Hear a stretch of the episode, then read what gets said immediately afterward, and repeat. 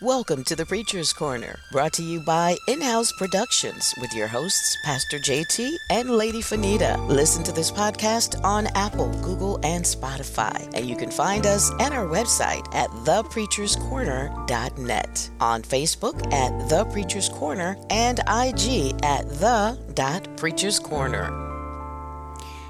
Hello and good morning. This is Lady Fanita, your co host, and I'm back with another topic on prayer.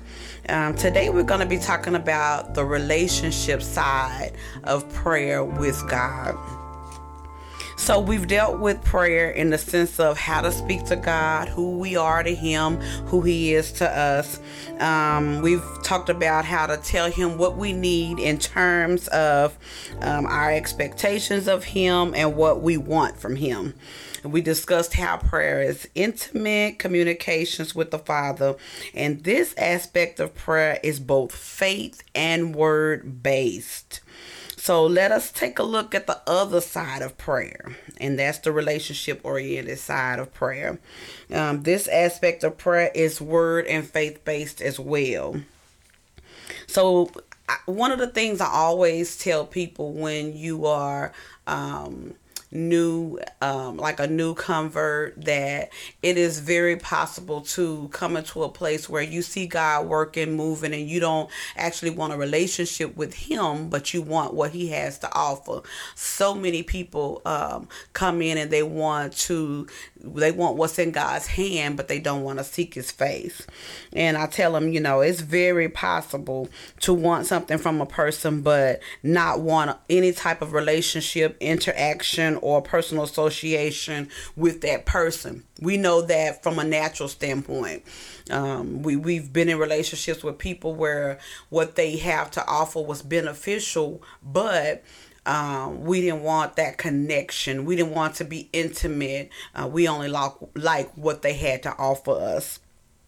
So it's nothing um, unusual for people to feel that way when it comes to God. But the relationship oriented side of prayer seeks to build relationship with the Father beyond what we can get from Him. So, what is relationship? I'm glad you asked. Um, what does relationship really mean? Relationship can be defined as a joint partnership between two parties of common or related interests. The word uh, relationships comes from the Greek word koinonia which we've discussed earlier in describing our communion with God. We may mention that uh, its meaning stresses the relational aspect of the fellowship between us and God. So, um, the descriptive term in reference to the bond of marriage is relationship. So it conveys the idea of a powerful common interest that two could hold um, together with one another. Up until the coming and the death of Christ, um, God and man had no common no powerful common interest. This this was so good to me. Up until the coming and the death of christ god and man had no powerful common interest that could have brought us together or keep us together um, there was nothing that could create a marital bond or union between God and man before the death of Christ. So Christ came and created that bond so that we could have that intimacy, so the veil could be torn, that we don't need nobody else to go before God in prayer on our behalf. We can go to God in prayer on our own. The Bible say we could come boldly before the throne of grace, placing our petitions before the Father. So, from the Greek perspective, um, fellowship is defined as sharing, partaking, communion, and intercourse.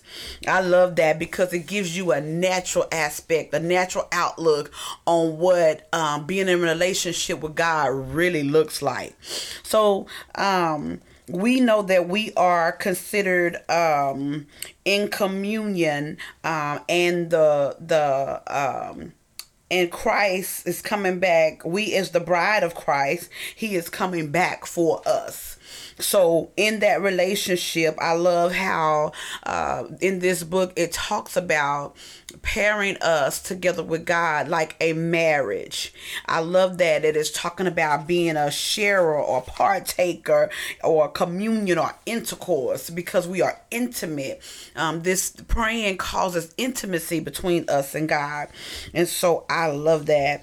Um, I like how the scripture Jeremiah 1 and 5 says that he knew us. He said, Before I formed thee in the belly, I knew thee. The word knew in Hebrew, Hebrews carries the idea of having intimate relationship. He knew us intimately before we were even born.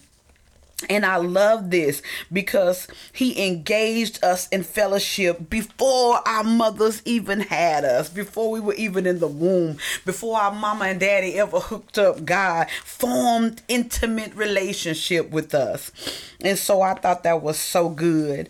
Um, even in this, uh, I like in this part of the book, it says it stays in, and the spiritual parallel to this is that if we quit struggling on our own and remain in our meeting place with God, the word that, that He directs to us will find us and impregnate us with the purpose and destiny that He has for us.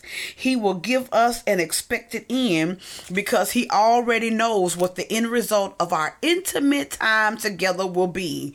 See, a lot of times we get ahead of ourselves in prayer, and if God don't work it out, we we try to find the solution to our problem. We try to be, you know, we try to be the prayer answerer. God, you ain't coming fast enough, and you know, we we don't even really like the cliche. He may not come when you want him, but he's always on time.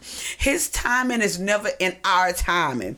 And so some of us get ahead of ourselves, but he said, if we quit struggling on our own and remain in that meeting place with God, the word that he directs to us will find us. His word will find us and impregnate us with purpose and destiny that he has for us and then he'll give us the expected end because he already knows what the end result of our intimate time together will be. And it made me think about how farmers till the ground and they they work year around. Even though the crop have not uh, sprouted from the ground they haven't yielded the fruit or the results of their labor just yet. They know that there is a time and a season but they have to still prepare. They have to still take care of that that ground that pruning ground for the results that will come it's like that in prayer for us it's that he knows what our expected end will be not that it's already here or that we've already obtained it, but He knows what it will be. So we have to slow down and build a relationship with the Father. It is at this level of interaction that we open ourselves up to God and give Him access and interest into the deep recesses of our spirit, which we call the spiritual womb. This is the place that He has created in us to receive Him. We have to give Him that space, create that access, and let Him come into that spiritual womb it, it is in this place that he releases his seed. This seed contains his communication to us. It contains his thoughts, his heart, his will, his purpose, his agenda, his ideology, his concept, his philosophy, and his worldview. This is the time when we expose who we really are to him even though we don't want other people to know this is the intimate time that we take out to spend with God, building this intimate relationship, letting Him know and giving Him access to who we are, exposing ourselves to Him so that He can address and work on those particular areas in our life that need to be resolved. Lord have mercy. It's in that place where His divine DNA that contains the information of His character his ways, and his nature, known as the fruit of the Spirit in Galatians 5 22 and 23, are produced by him in us. that this is so that we may birth to give birth to his traits, his character, and his attributes outside of us. So when we allow this process to run its course, then the life we live will resemble and bear the image and reflection of the life of his son. Ooh, when he lived on earth. Good God Almighty. I don't know about y'all, but I want to break my neck trying to be who God called me to be. We are living in the last days and time is winding up. It is time. If you do not know God in in that place, in that aspect, it is time like never before to gain that relationship with God. It is pertinent your life depend on it. I pray that you were blessed by this segment of the preacher's corner. Thanks to all of you that are joining. Thank you for those that are daily uh the subscribers the followers uh those of you that are downloading. If you would please like our uh, content leave a review and follow us on spotify. We want to shout out to all of our uh, the Preacher's Corner listeners. We pray that you will bless. Have an awesome week on this week and be blessed. Thanks so much for joining us for the Preacher's Corner with your hosts, Pastor JT and Lady Fanita. For more information, you can log on to our website at thepreacherscorner.net, Facebook at The Preacher's Corner, and IG The Preacher's Corner. This is an in house production. We'll see you next time.